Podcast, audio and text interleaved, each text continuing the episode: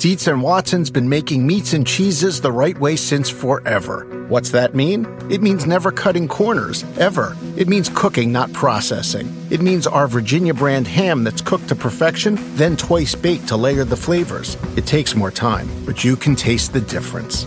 We come to work every day to do it the right way, even if it's the hard way. Because if it's not right for us, it's not right for you. Dietz and Watson, it's a family thing since 1939. Reese's peanut butter cups are the greatest, but let me play devil's advocate here. Let's see. So, no, that's a good thing. Uh, that's definitely not a problem. Uh, Reese's, you did it. You stumped this charming devil. This episode is brought to you by Progressive. Most of you aren't just listening right now, you're multitasking. But what if you could also be saving money by switching to Progressive? Drivers who save by switching save nearly $750 on average, and auto customers qualify for an average of seven discounts. So multitask right now. Get your quote now at progressive.com. Progressive Casualty Insurance Company and affiliates national average 12 month savings of $744 by new customers surveyed who saved with Progressive between June 2022 and May 2023. Potential savings will vary. Discounts not available in all states and situations. You've been the guy that's been called different things and you're washed up or whatever. You've heard things on the field, off the field. Yeah, well, I'm gonna be honest. I didn't know I'd been called washed up yet, so that's injuries. Injuries. Uh, sorry, I don't read a lot of the newspapers. Obviously, you want everyone to view you in this awesome light and through this perfect lens, but that's not gonna be the case. And so, you take everything with a grain of salt, and you learn from it, and um, you know, try and be better next time. Isn't it amazing that none of these pro athletes ever read the newspapers? Yet, when it serves their interest to say no one believes in us, they are acutely aware of everything that everyone has said, including things that no one said. Yeah, well, I haven't read a newspaper either since I used to steal them from uh, my mom and take them on the bus when I was in second grade. So come on, Carson. I mean, nobody nobody believes that. I don't. Every time an athlete's like, I don't read, I don't know what anybody says. Like, come on, man. Like, either yes, you do it doesn't matter if you read it or not, or you want to say you read it or not. You know what people are saying because you're on social media, and I don't believe it when any athlete says they don't know what's going on. They just say that because that's what they're trained to say. They're robots. You, you you broke up there a little bit. Since the theme of the past week or oh. so on this show has been true confessional, I confessed to peeing in the garbage can when I was a kid. Simms confessed what? to dropping a hamburger. That's a it's a at least you at least I know you don't watch the show. Simms confessed to uh, uh, cartoons were on, and I forgot to. Okay, let me just in case anybody out there wonders, and since Myles didn't see it, I was five years old. There was cartoons on once a week, Saturday morning. I'd wake up, I'd forget to go to the bathroom. I was so excited to come down and watch cartoons. I started watching cartoons, and then it hit me that I had to pee. So I'd run into the kitchen and pee in the garbage can. Uh, I was five. Uh, and and I really was five. So I confessed that. Simms confessed to peeing off the porch to try to kill the grass. He confessed to dropping the hamburger. But you you're trying to deflect. Who were you stealing a newspaper from when you were in second grade? Oh, my mother, like, because it was it's her paper. So you know, then she'd complain about it because I would want to read scores and look at. I was the kid and this is how old I am, but how young I am. Like I was probably of that last generation where you looked at the paper and you saw the box score, and you know you wanted to know how many hits Manny Ramirez had the night before. So that's that's what I would do. I would steal the sports page and I would take it to school, and then my mom would be like, "Where's my sports page?" and I had it. That's a gutsy move because in my household, it sounds like it was the same in yours. The, the newspaper was sacred. The newspaper yeah. was the window to the world. It, it, and I know in the 70s it definitely was. When you were growing up, it still had some significance, but that's that's a gutsy move. Uh, that, that that's the kind of thing that if I had ever done that, there would have been some very swift discipline uh, exacted, and it would have been the only time I ever stole the newspaper. I didn't even try that when I was a smartass and got spanked all the time for that, but I never actually stole the newspaper. All right, uh, back to Wentz. The Look, I, I, it, it is gutsy to ask him. You know, he's kind of washed up. I mean, I wouldn't say it, it is injuries that were the issue, but something happened in 2020 that was not related to injuries. That's the great mystery with Carson Wentz. Yeah, he got injured in 2017 when he was on track to be the NFL MVP. Yeah, 2018 he was still getting over that, and then he had the back problem. 2019 he, he was great. He was the only guy that was healthy down the stretch. He took the Eagles from five and seven to nine and seven. They got in the playoffs, and he had the illegal hit from Jadeveon Clowney that was neither flagged nor fined that gave him a concussion. Um, but last year he was healthy and it all fell apart. So that's the great mystery for the Colts. Before they get caught up in all this, and Jim Irsay, the owner of the team, what a surprise! He's already super optimistic about the team under Carson Wentz. You got to figure out what happened last year, whether it was a fluke or whether this is just where he is in his football career after five years in the NFL, Myles. Well, I, I think it's great that he feels comfortable with Frank Reich, and I think it's great that he is trying to focus on everything going forward and all that. But I think at the same time, it's impossible basically to ignore what he did and how badly that he looked in last year's games. And I just look at the sack numbers because, yes, a lot of times we put sacks on the offensive line and we always talk about pass protection and pass protection has to get better and all that. But he was sacked seven or more times thrice, not once, not twice, thrice. How does that happen? And how do you then say, I'm going to magically get better at going through my progressions and not holding on to the ball. That that's weird. It's why he was sacked 50 times in only 12 games, and Deshaun Watson was sacked 49 times, and that only happened and that happened in 16. He was sacked once more per game. That's a lot that's on Carson Wentz, and I just I don't know that anything is magically going to solve that just by going to a head coach you're comfortable with. Reich was the offensive coordinator in Philly when Wentz played his best football. Here's Wentz from yesterday talking about that reunion you mentioned with Frank Reich.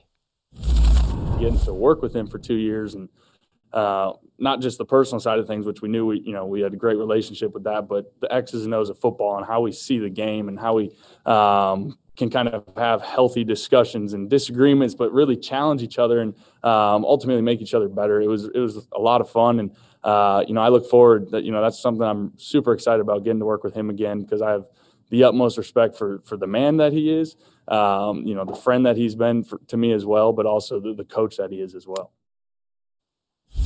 When it was clear things were falling apart for Wentz in Philadelphia, Indianapolis was the only play. And really, if the Eagles didn't have Indianapolis and Frank Reich there, I don't know what they would have gotten for Carson Wentz. Would they have had to have done a Brock Osweiler hot potato trade where you give up net trade assets to get the contract off your roster. They may have had to do that.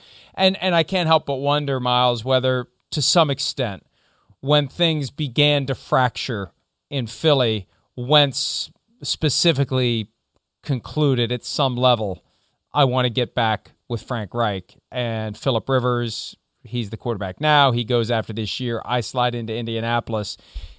I as as a human being at some point over the course of the 2020 season, I don't think it's unreasonable to think Carson Wentz had that idea, had that notion, and ultimately that aspiration to get a reunion with Frank Reich.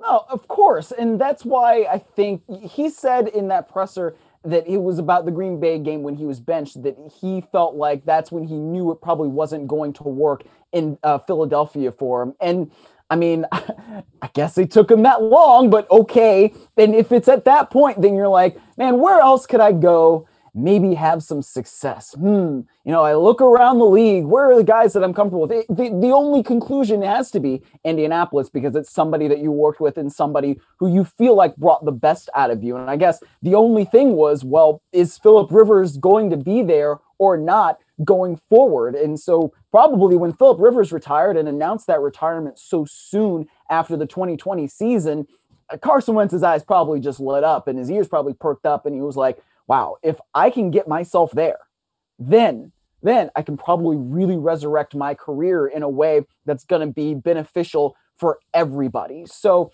it's worked out for him so far. Let's see if it works out for him on the field because that's really, I think, where the true test is going to be.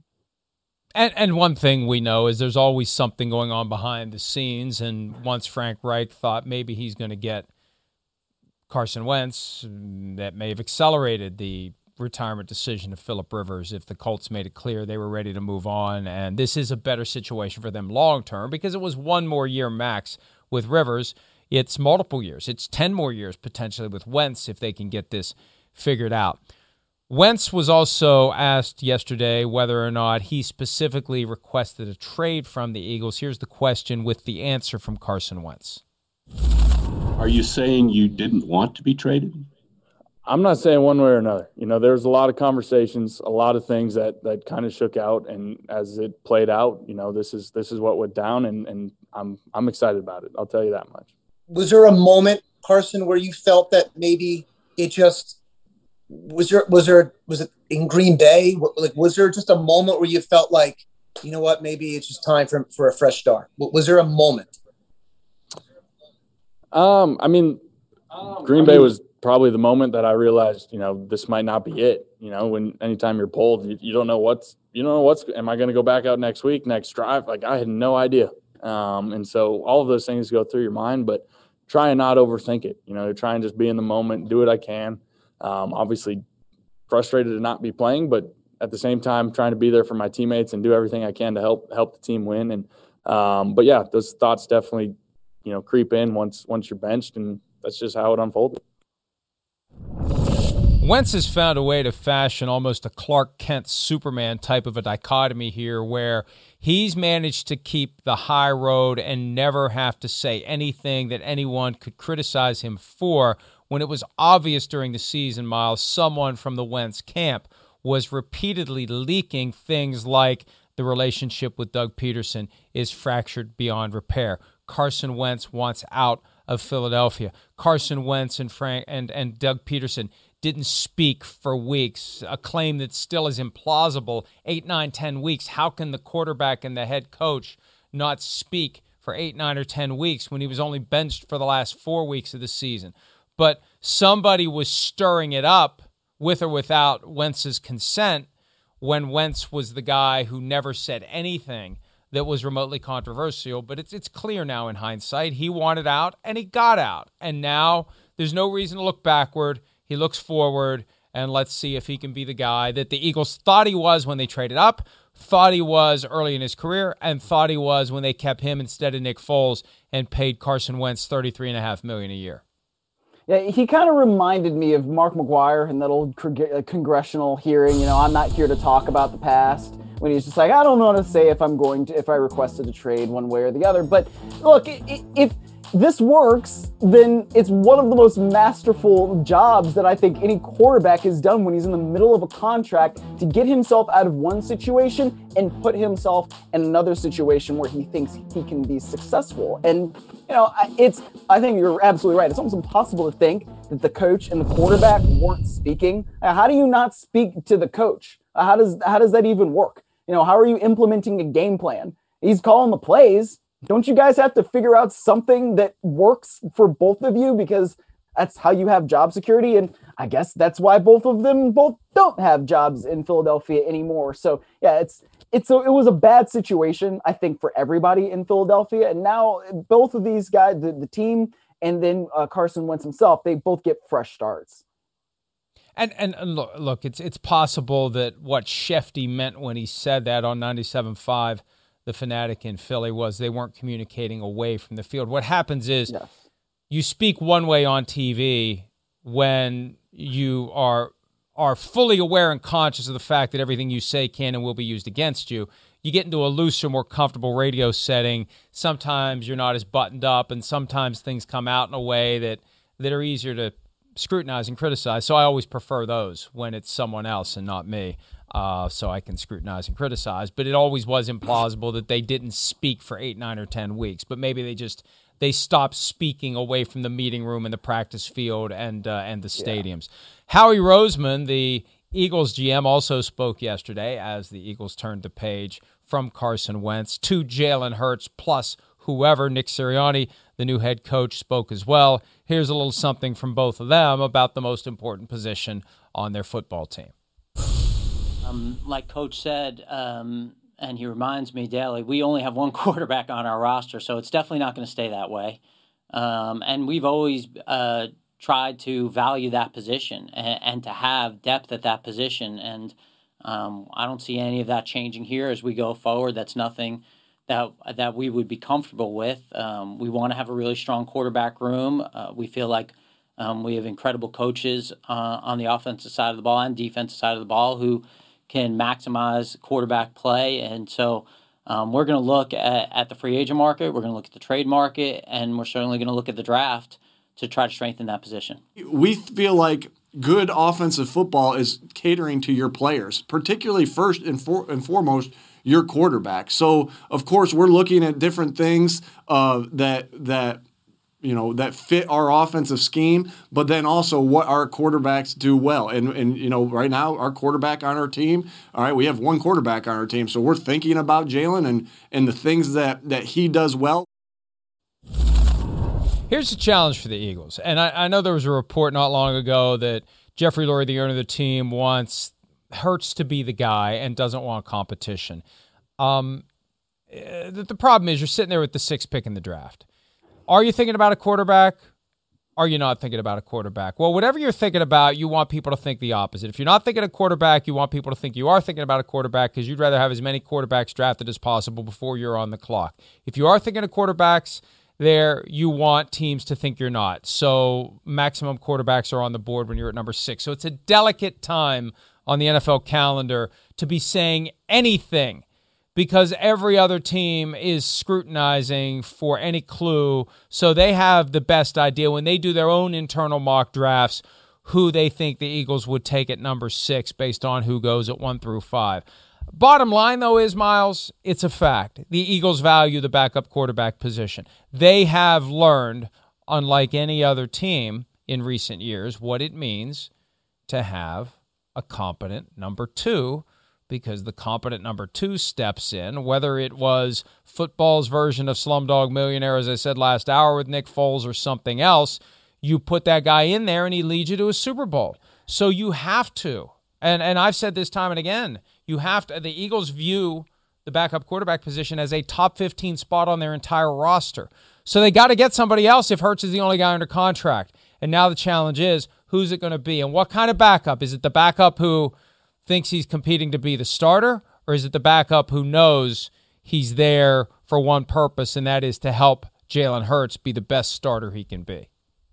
Well, I don't know how many guys are like that out there. I guess Alex Smith would be the one guy that like comes to mind where it's backup, but backup to support Jalen Hurts. And I'm sure that there are probably other quarterbacks still on the market, but if there were one guy that fits that mold, I, I, would have to think that it's him. But just, I mean, from the standpoint of you have the number six overall pick, and there are these quarterbacks who uh, it seems like there are four to six that can really be successful, or at least that people seem to think can really be successful in this league. If you're a number six overall, you have to do all the due diligence in the world to say, is this quarterback ceiling higher than Jalen Hurts? And if the answer is yes, then you probably have to pick that guy at number six overall. Or maybe you do the calculation and it's, you know what? We think that we can get, we can trade up. You know, if we use our sixth pick and then maybe the pick that we're supposed to get from the Colts or whatever it is, and we can go up a couple spots and we can get somebody that we think is going to be much better than Jalen Hurts, then I think you have to do it. That's how important the quarterback position is. So they've got to do something at QB, obviously, because as Sirianni said, as Rosen said in those clips, they only have one quarterback on their roster right now, and that's Jalen Hurts. So it depends on really how Sirianni wants to construct the offense and then how they evaluate these QBs that are coming out in the draft and who they can possibly get at number six overall. I remember in 2016, it became clear that the Eagles were very serious about Carson Wentz when Jeffrey Lurie became directly involved in visits, pro days, etc. This year, that can't happen. This year, there aren't visits. This year, I mean, you can, you can have a limited group at the pro days. You're not going to have the private workouts, I don't believe. That's always a very, very viable way to get more information about a guy and get to the point where you're comfortable. I think the problem for the Eagles this year, given that they've number one, traded Carson Wentz. Number two, invested at least the short term in Jalen Hurts. How do you get to the level of comfort that you can upset the Jalen Hurts apple cart and bring in somebody at number six because I think Jeffrey Lurie's not going to authorize that pick unless he feels damn comfortable about the player that they would be taking and supplanting Jalen Hurts and maybe making Jalen Hurts a guy who's available in trade somewhere in those 18 hours between the end of round one and the start of round two. So I think that's the practical impediment for the Eagles. It it doesn't apply with the same weight to these other teams because you're, you know, there's three types of teams, Myles. Teams that have franchise quarterbacks and know it, teams that don't have franchise quarterbacks and are desperately looking to find one. And the Eagles are currently in that third category, which is we have a guy and we're not quite sure which way it's going to go. If you're not damn sure the guy you're drafting at six is going to be your franchise quarterback, you may be throwing one away. In the same theory that you hand off Carson Wentz to a spot where maybe he's going to be as good as he was when he was an MVP candidate for someone that you haven't been able to fully and properly vet. I think that to me tells me, and watch, they're going to take a quarterback with number six, but that tells me that they won't. Well, it's I think that point about not being able to fully and properly vet the quarterbacks, at least as you normally would in a non-pandemic year, that probably is going to have a lot of effects because I think the consequences of just what the pandemic is right now is just so interesting. Whether it's the depressed cap, and you know, you see all these veterans get cut, and guys are just taking short-term deals because they think, well, especially now that we know what the figures are from the TV, new TV money. Everything is just going to increase in a couple years and all that. Like, it, it's very fascinating what this thing might look like for these QBs coming out because as we saw for Trevor Lawrence's pro day, Urban Meyer standing right there, right in front of him. And that's basically as close as he's going to be able to get to Trevor Lawrence until he picks Trevor Lawrence at number one overall. You're just not going to have that same level of interaction where you know, you see guys going around in the private plane from the owners and they're working out this QB here and then they're going to that QB there. It's just not the same when you're sitting somewhere looking at a laptop or a tablet or a phone and you're talking to somebody over Zoom. It, it's just, it's not the same as being able to really put a guy on the board one night and then the next day you test him when he's out there on the field on all the concepts that you talked about. So, yeah, it's going to be interesting to see which teams are going to say, yes, we want to definitely draft a quarterback, even if we don't necessarily need it, or we just don't necessarily have that level of vetting that we normally would. And that's why we're not going to do it. We talked last hour about the Chicago quarterback with the base value of 10 million this year and what it means for him as a starter or not with the Bears. In Washington, it's another base contract, although not really 10, it's 9, but with per game roster bonuses, it gets to 10. It's Ryan Fitzpatrick introduced as the new quarterback in Washington, presumably the starter, pending other moves. Here's Fitzpatrick with his introduction to the media as the member of his ninth NFL team. It's interesting that in year 17, I mean, this was the most sought after I had been in my whole career with all this free agency stuff. Um, you know, I think part of it was just the way it went the last two years, the adversity that we fought through as a team, and the the thing that you know we were able to do to turn it around in Miami. And um, I'm just I'm excited. I'm excited to be here. Um, you know, I, I, just think moving around so much, uh, just there's different things that you see from organizations that you like and you don't like, and you try to carry them with you. Amazing career for Ryan Fitzpatrick. And uh, yeah, he got plenty of attention. He had plenty of interest. But at the end of the day, it's not a gigantic quarterback contract. He's still 35 million south of the top of the market. But for a guy who's been around, a guy who's gotten paid plenty of money, a guy who at one point was the Bills' maybe close to almost franchise quarterback before it fell apart there. He gets his shot in Washington with a team that won the division, a team that is systematically getting better. Some of the free agency moves, like the Curtis Samuel addition at receiver, William Jackson at corner. Simms is a big William Jackson fan. And you've got that great pass rush already in place with Chase Young. This is just a team that that is gradually putting in place better and better and better players in a division that is the worst in football, and uh, I, I, like this. My only concern with Fitzpatrick, you never know when Fitzmagic becomes Fitztragic, and you better be ready when it does. But uh, it, it looks like he's going to be the starter in Washington unless some guy that they love falls to them at number 19 in round one. You do love saying Fitztragic. I think anytime that I love I've it. been on this show, he's always Fitztragic. Oh, look at this. Yeah, he's been in the league for so long and gone to so many different teams. Hey, Mike, did you know that he went to Harvard too? He's an Ivy League guy. I'm guy. not aware of that. I Yeah, never you know, heard that. that's really cool. Seven, can Uh, you imagine 17 years in the NFL and I was never aware that he went to Harvard? Next, you're going to tell me Jerome Bettis is from Detroit. He is. Oh my gosh, no, that's why it was so cool when they played the Super Bowl there. You know, and he was.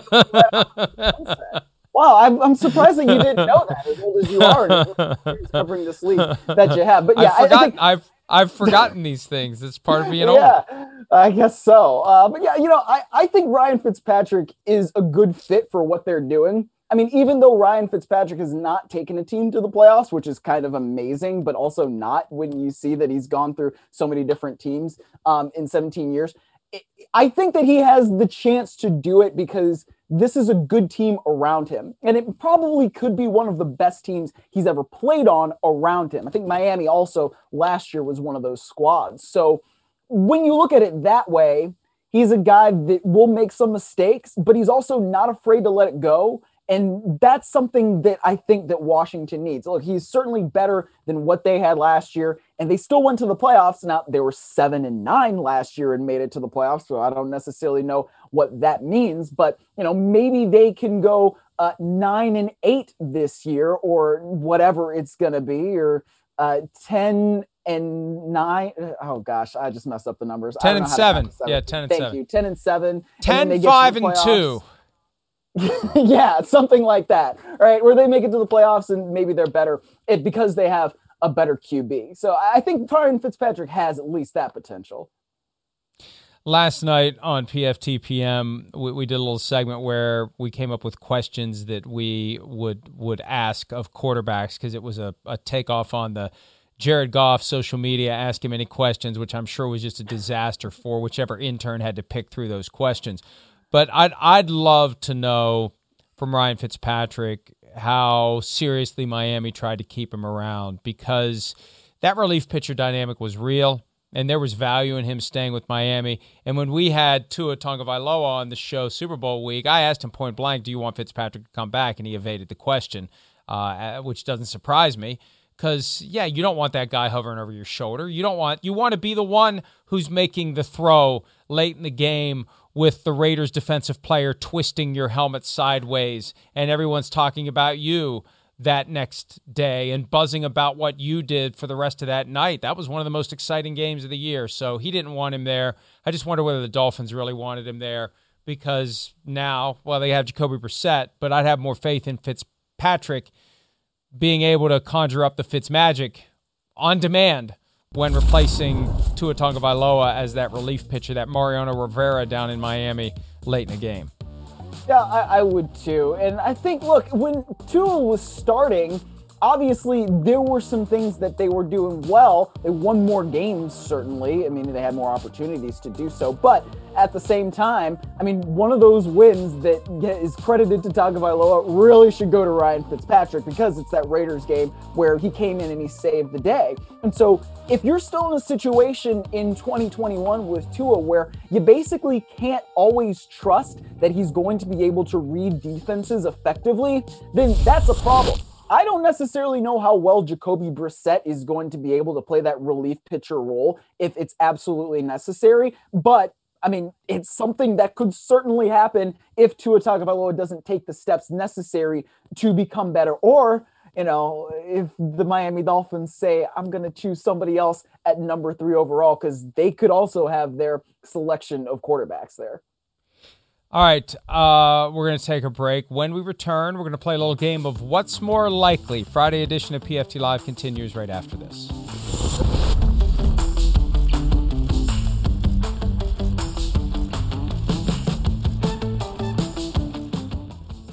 Reese's peanut butter cups are the greatest, but let me play devil's advocate here. Let's see. So, no, that's a good thing. Uh, that's definitely not a problem. Uh, Reese's, you did it. You stumped this charming devil. For the world's greatest athletes. This is the showdown we've been waiting for. There is nothing like competing on the world's biggest stage. It's a world record again! Gold for the United States! Unbelievable! And when that stage is Paris, anything can happen. I have never seen anything like this. How about that? An Olympics unlike any other. What a performance! The Paris Olympics this summer on NBC and streaming on Peacock. What if millions of black Americans had been compensated for slavery? Join me, Trymaine Lee, as I explore the untold story of one of the only black Americans who ever was. I talk to his descendants and discuss how reparations forever changed their family's trajectory and imagine a reality where reparations are paid to the rest of black America. Into America presents Uncounted Millions The Power of Reparations, a Black History Month series. New episodes drop Thursdays. Listen now, wherever you get your podcasts. New England Patriots have splurged this week, bringing in new players, keeping old players, doing what they have to do to improve a roster that was good enough for Bill Belichick to will it to seven and nine last year. The improvements they made this year, Myles, I'll tell you, it's. Uh, I don't know how it's going to go, but I love the story. Let's delve into it a little more with what's more likely. What's more likely for the Patriots at quarterback? Cam Newton starting 10 or more games for them, or Jimmy Garoppolo starting 10 or more games for the San Francisco 49ers? What about uh, Jimmy Garoppolo starting 10 or more games for the New England Patriots? Because if that were an option, I still might go there. I just, I still don't see Cam Newton being the starting quarterback for that team for the entire season. Maybe it's week one. Maybe they're able to draft somebody and try to develop him um, wherever they are in that first round pecking order. I just, it's hard for me to think that based on the way we saw Cam Newton play last year, where yes, he was effective at times, but mostly with his legs, that that's still the way they want to play here in 2021. I just I don't think that Cam Newton's going to start 10 plus games unless they don't have really any options. So I guess to answer the question, I think it's more likely that Jimmy Garoppolo starts 10 or more games for the 49ers.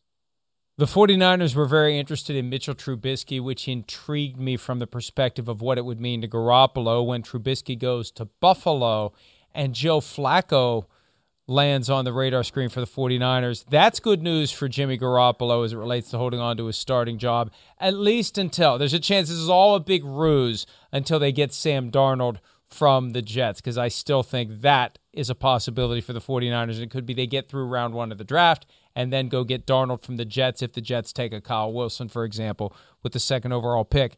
I'm going to say it's more likely that Newton starts 10 or more for the Patriots. I, I, yeah, they could end up with Jimmy Garoppolo back. They could end up with Marcus Mariota, who's been asked to take a major pay cut by the Las Vegas Raiders. And if he would get cut, maybe he makes his way to New England, and that's an intriguing depth chart with Newton and Mariota. But I'll, I'll, say it's more likely Newton starts 10 or more simply because I don't have faith in Garoppolo staying healthy. He's missed 23 games over the last three years. All right, what's more likely?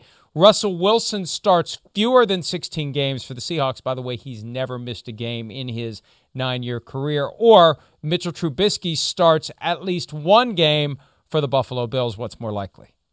I think is that Mitchell Trubisky would start one game for the Bills. And it's only because Josh Allen plays in a way that is a little bit dangerous for a QB sometimes. You know, he throws his body around, he's willing to sacrifice and lay out for different things. So I, I would have to say that it's going to be Mitchell Trubisky, but that's why they brought him there. So that if, you know, something happens to Josh Allen, then he can come in, Mitchell Trubisky can, and still at least run the offense pretty effectively. That's why they brought him there. And I think that, look, Russell Wilson is going to be the Seahawks quarterback this year. At least it seems that way right now. And if he's out there, then he's going to play. He's shown some real toughness in the past. I don't see him missing a game this year for them. See, that's where this question becomes difficult because it's either going to be 16 or none for Russell Wilson in Seattle. Right. The door yes. not entirely shut on a trade just because the Bears made an effort to get him that was not nearly good enough doesn't mean there isn't someone else lurking, waiting for the right time to make their move. Doesn't mean the Seahawks have completely slammed the door on the possibility of trading him because it could be that the situation isn't sustainable with Russell Wilson in Seattle? The things he said several weeks ago. Can they mend those fences? Can they compartmentalize? Are they willing to go through a season that would entail plenty of distractions from media during press conferences and questions from that are asked of Pete Carroll and questions asked of Russell Wilson if the team encounters any adversity. So this one's tough for me. I'm going to go that it's more likely that Wilson starts fewer than 16 simply because there's still a lingering possibility he starts zero. All right, la- that's I'm still I'm I'm just I love look it. I'm not I I I love a good story and I still think the better story is another year of Russell Wilson in Seattle with all the dysfunction that may arise and then we trade him next year. Next year the the A topic can be where does Russell Wilson go after a year of chaos in Seattle. So that's kind of what I'm rooting for now. I always root for chaos too, as long as nobody gets hurt. And in this situation, doesn't seem like anybody's getting hurt. Just gives us more things to talk about. I love it. Chaos is the ladder. All right, chaos in Chicago, chaos in Washington. Andy Dalton or Ryan Fitzpatrick, which one is more likely to still be the starting quarterback come December? Oh boy, uh, Ryan Fitzpatrick, I think, but also oh, no, it's actually Andy Dalton. Uh, it depends on if Washington takes a quarterback. I mean, as you love to say, Fitz magic can become Fitz tragic oh so quickly. Um, and it just seems to inevitably happen. So I don't know what the depth chart's going to look like behind him. But if Washington takes a QB, which I really think that they probably should, then that QB in theory could supplant him, much like Tua did last year in Miami. Uh, but then Ryan Fitzpatrick could still be the relief pitcher, and the relief pitcher seems to seems to be. So really your answer is I, I think is? it's Andy Dalton. I guess is still the starting quarterback in December, but I don't feel good about either of those options. As written, the question implies that it's an unbroken chain of starting quarterbacks, still the starter in December. If mm. that's the way it's interpreted, then I say Dalton, because while there's a chance Fitzpatrick will be the starter again in December, he ain't making it 16 games. Fitz tragic will make an appearance at some point, and he'll either be injured or injured, whatever the case may be. Ron Rivera will have seen enough, and it'll be Kyle Allen or Taylor Heinicke until he's seen enough of them, and then it's back to Ryan Fitzpatrick. So if it's an unbroken chain, I say Andy Dalton is more likely to still be the starter in December. I, I just and, and th- this is the the the the tendency in me to push back against the popular narrative. The popular narrative that Andy Dalton sucks, I think, is wrong. And so I'm going to push back against it. And I, I think the Bears may be onto something here, especially with, as we discussed last hour, the reduced expectations. So I, I hate I hate the thought as a, a, childhood Vikings fan, I hate the thought that I'm actually going to be rooting for the Bears this year. Well, you know, if you don't love me now, you'll never love me again. I can still hear him saying you'll never break the chain. I just got to throw some Fleetwood Mac in there. You just kept talking about the chain, man. Well done. Well. I, I like that, and uh, shows a shows that you know more bands than the one that you mentioned last hour that I've already forgotten. What was it? Bad, bad, good, bad, bad, bad not bad. Bad, bad, Leroy bad, Brown. Not bad, right. bad Leroy Brown. Okay. oh let's take it. Let's take a break. When we return, now you know pl- plenty of positivity. The first week of free agency has become a lot like the first day of the draft, where every move made is a great one. We're gonna do a draft, and this is a dangerous one of moves that we think will eventually have teams saying, "What the hell were we thinking?" We'll do that next on PFT Live.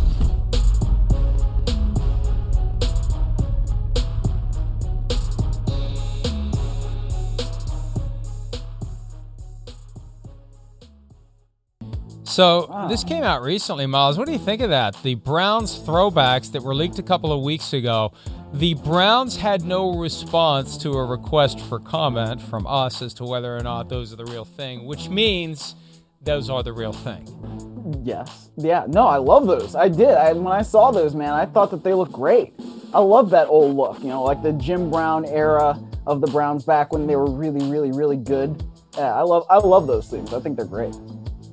The trends swing back around. The shadow letters were in in the mid 90s, and now here we are nearly 30 years later. They're going to be in again until they're out, and then they'll be back in 30 years later. All right.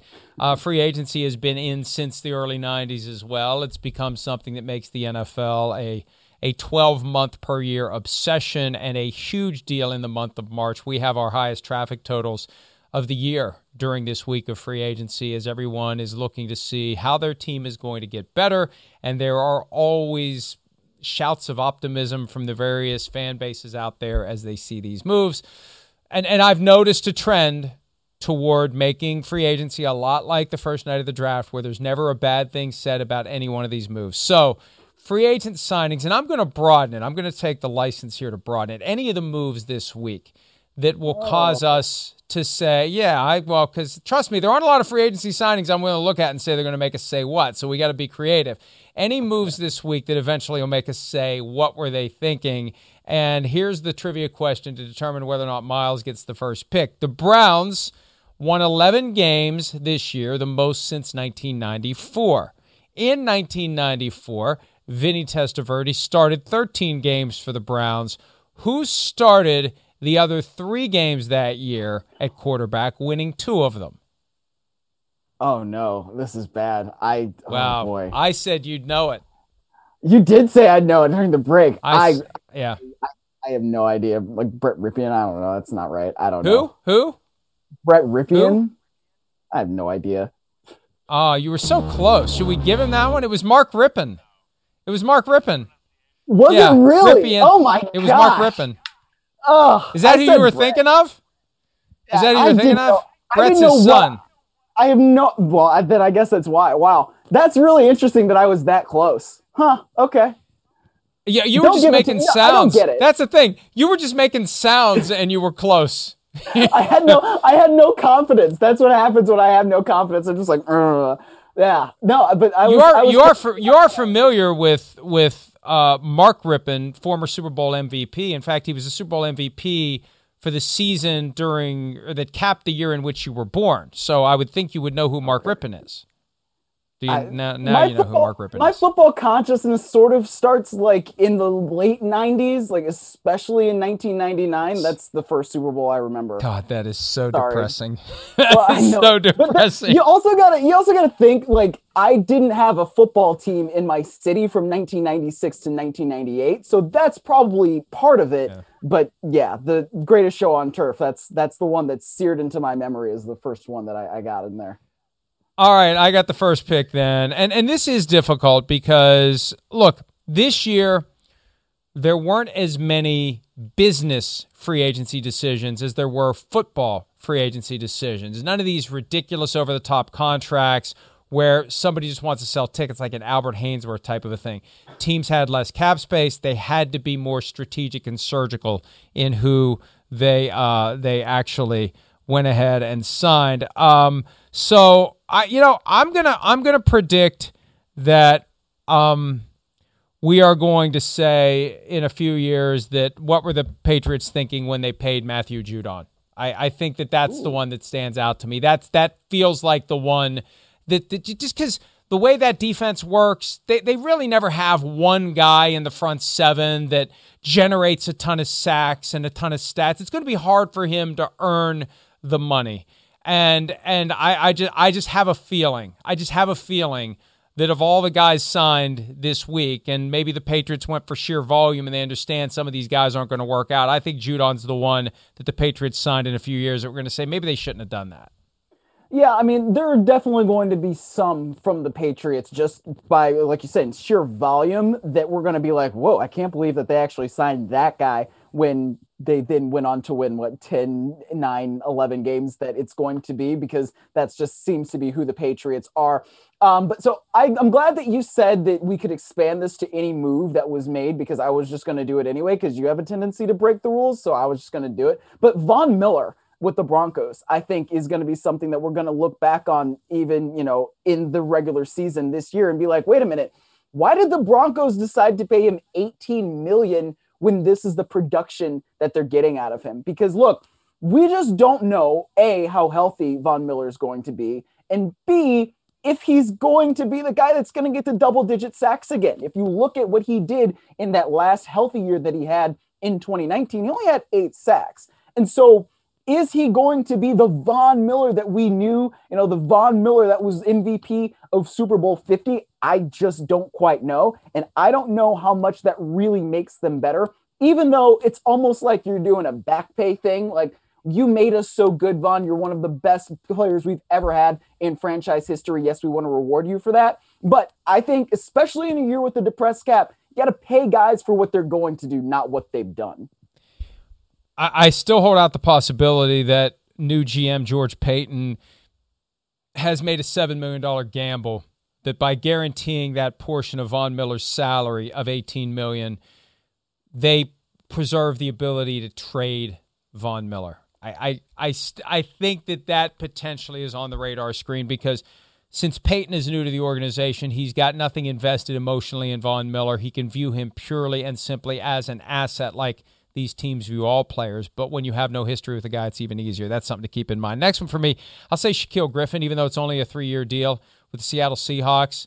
That one, to, I, this guy isn't regarded as one of the top corners. He was available, and I think the Jaguars are just spending because they can, spending because they want their fans to buy season tickets. This is all new to Urban Meyer, and I've heard some criticisms from and, and, and, and, look, it's a competitive field, and I don't like to dabble in these objective, anonymous opinion, not objective, but subjective, anonymous opinions, slight difference. Uh, but but uh, one of the criticisms is what what are they thinking paying all that money to Shaquill Griffin? So if it's good enough for people around the league to think, it's good enough for me to think too. Okay, that's interesting. I mean, I think that that's it's one of those things where if you're trying to turn around a one in fifteen team, you've got to overpay for some people, even if you know you don't think that they're all that great. So maybe it works out maybe it doesn't but i think that that one could be one where you're like scratching your head a little bit later. Uh, i have probably like three raiders things that i could go to because I, their entire week has been very confusing to me but i'm going to go with Kenyan Drake because he's somebody who's good he's fast you know he is somebody that can make plays but when you have somebody like a Josh Jacobs who you want to be your every down back, you want to be your bell cow, you want to be the workhorse, and then also you you know get rid of a lot of the offensive line, and some of those guys have still been there. Um, so it's not like they're integrating completely new people, but you're also guaranteeing him a five and a half million dollar roster bonus this year. What's what's that about? I, I don't know about all that for a running back. Like and then I read that they want to have him in the Lynn Bowden role, which, you know, does that mean that they're going to trade him in August before he ever plays a snap for the team? I don't know. I guess if that's what they want, that's what they could do. But that one, that one was a head scratcher for me. Uh, unless they plan on having Kenyan Drake gain 100 pounds and play right guard, the move made no sense to me whatsoever. Because you're right. Josh Jacobs is the guy who's the banger for them. He's the guy they build that running game around. And, and I'm surprised Drake wanted to go there with an incentive laden deal. Uh, uh, unless unless the Raiders are still cooking up some sort of a trade package for Russell Wilson that will include Josh Jacobs. Let's not rule that out completely. Derek Carr, Josh Jacobs, Johnathan Abram, three first round picks. Can't rule anything out with Jon Gruden. We've seen how unpredictable he can be just this year. Don't don't rule that out. Uh, maybe that's the explanation for it. All right. Um, next one for me. Hmm, boy, I'm I I I I always I don't want to get 20 emails. Why do you hate the Rams? So I'm going to skip this one. I'm going to say the decision of the Bears to not rescind the franchise tender from Allen Robinson that's more of a short term, but also a long term. What were you thinking? Because they visited with Kenny Golladay. They clearly were thinking about dumping the the franchise tag for Robinson. Seventeen point nine million. When we look back at the cap impact of this year, how it's going to affect teams in the future because it's less money you can carry over to future years. Some teams are going to have more, some will have less. It's a lot of money to invest in Allen Robinson in a depressed market. They'd have been better off stripping that tender and going out and finding other receivers elsewhere as that market softens and softens and softens. I, I otherwise was going to say, why did the Rams put a first round tender on Darious Williams? Because uh, that that is a waste of a million and a half dollars for a team that desperately needs the money. I, I was just gonna say that because I like that's something that I know you wrote about because I read that article from you, Mike. So there we go. I read those texts too. It's a callback to earlier in the show, folks. There. Yes. Uh, but I'm going to go with uh, Trey Hendrickson for from the Bengals um, for Good, my last good. pick here. Because yeah, you, you think so? I just think without Cam Jordan on the other side of him, he's he's probably going to struggle. And look, if Cincinnati is what Cincinnati is, we don't know if they're going to be any good or not. I mean, I you know you want Joe Burrow to do well, especially after coming off the knee injury. But I just I don't know. I think that that signing in particular, when he doesn't have somebody opposite him that's really good, that one could go down as one of those where you're really scratching your head. They let Carl Lawson walk for 15 million a year, and they pay Trey Hendrickson 15 million a year. And the point I always make in free agency, the fact that the guy is even available, that the team that had him for multiple years didn't want to keep him, is a red flag in and of itself. So we'll see how these moves work out. We'll wrap up this Friday edition of PFT Live right after this.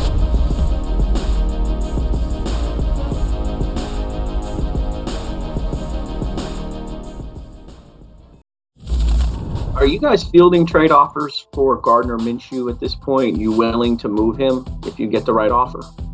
At this point, no. At, at this point, I, I, I I know Gardner a little bit. I'm, he came in yesterday. We spent had a good visit. Uh, that's the second time I've spent time with him.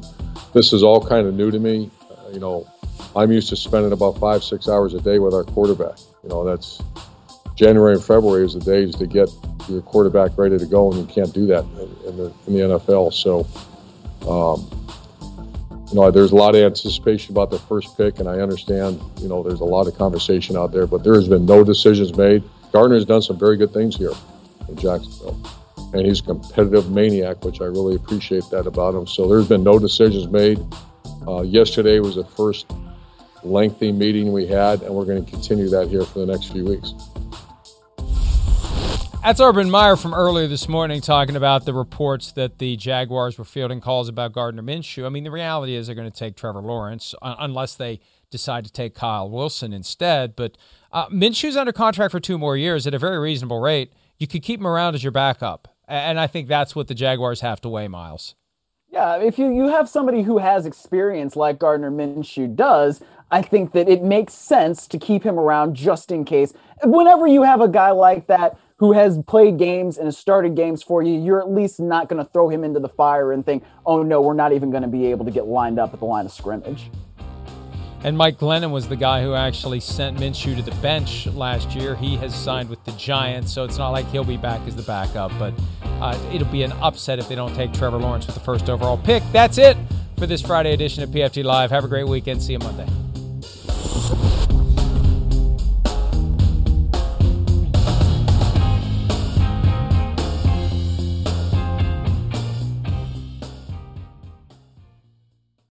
Reese's peanut butter cups are the greatest, but let me play devil's advocate here. Let's see. So, no, that's a good thing. Uh, that's definitely not a problem. Uh, Reese's, you did it. You stumped this charming devil.